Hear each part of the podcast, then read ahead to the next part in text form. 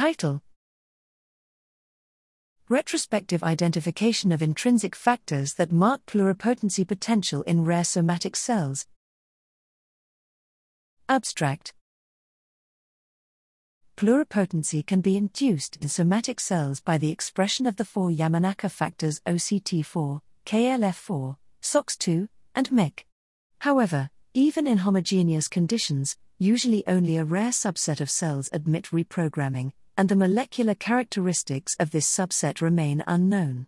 Here, we apply retrospective clone tracing to identify and characterize the individual human fibroblast cells that are primed for reprogramming. These fibroblasts showed markers of increased cell cycle speed and decreased fibroblast activation.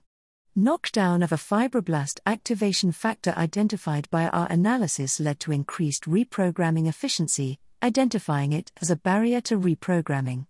Changing the frequency of reprogramming by inhibiting the activity of LSD1 led to an enlarging of the pool of cells that were primed for reprogramming.